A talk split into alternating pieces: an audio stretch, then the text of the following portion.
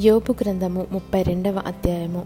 యోపు తన దృష్టి అందు తాను నీతిమంతుడై ఉన్నాడని ఆ ముగ్గురు మనుషులు తెలుసుకొని అతనికి ప్రత్యుత్తరము చెప్పుట చాలించిరి. అప్పుడు రాము వంశస్థుడును భూజీయుడును బరకెయ్యేలు కుమారుడునగు ఎలీహు యోబు దేవుని కంటే తానే నీతిమంతుడైనట్లు చెప్పుకొనుట చూచి అతని మీద బహుగా కోపగించెను. మరియు యోబు యొక్క ముగ్గురు స్నేహితులు ప్రత్యుత్తరమేమీ చెప్పకయే యోబు మీద దోషము మోపినందుకు వారి మీద కూడా అతడు బహుగా కోపగించెను. వారు ఎలీహు కన్నా ఎక్కువ వయస్సు గలవారు గనుక అతడు యోబుతో మాట్లాడవలెనని కనిపెట్టి ఉండెను.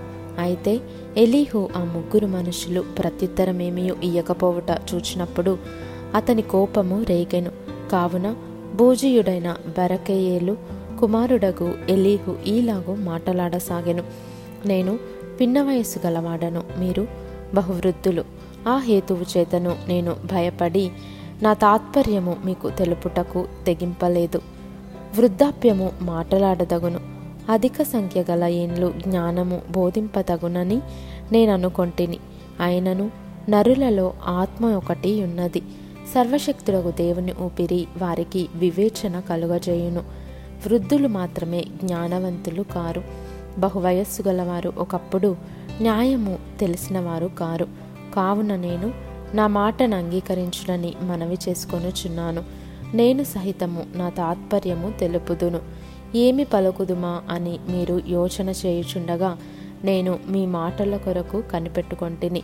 మీ అభిప్రాయంలో చెవిని వేసుకొనుటకై మీరు చెప్పిన వాటికి బహు జాగ్రత్తగా చెవి ఇచ్చి తిని అయితే మీలో ఎవరును యోబును ఖండింపలేదు.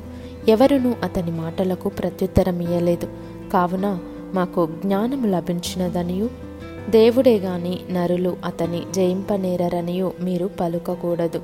అతడు నాతో వాదమాడలేదు. మీరు చెప్పిన మాటలను బట్టి నేను అతనికి ప్రత్యుత్తరమియ్యను. వారు ఆశ్చర్యపడి ఇకను ఉత్తరమియ్యక ఉన్నారు పలుకుటకు వారికి మాట ఒకటియు లేదు. కాగా వారికనేమియు ప్రత్యుత్తరము చెప్పకయున్నారు. వారు మాటలాడకపోవుట చూచి నేను ఊరకుందున? నేను ఇయ్యవలసిన ప్రత్యుత్తరము నేనిచ్చేదను. నేనును నా తాత్పర్యము తెలిపెదను.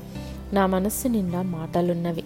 నా అంతరంగముననున్న ఆత్మ నన్ను బలవంతము చేయుచున్నది.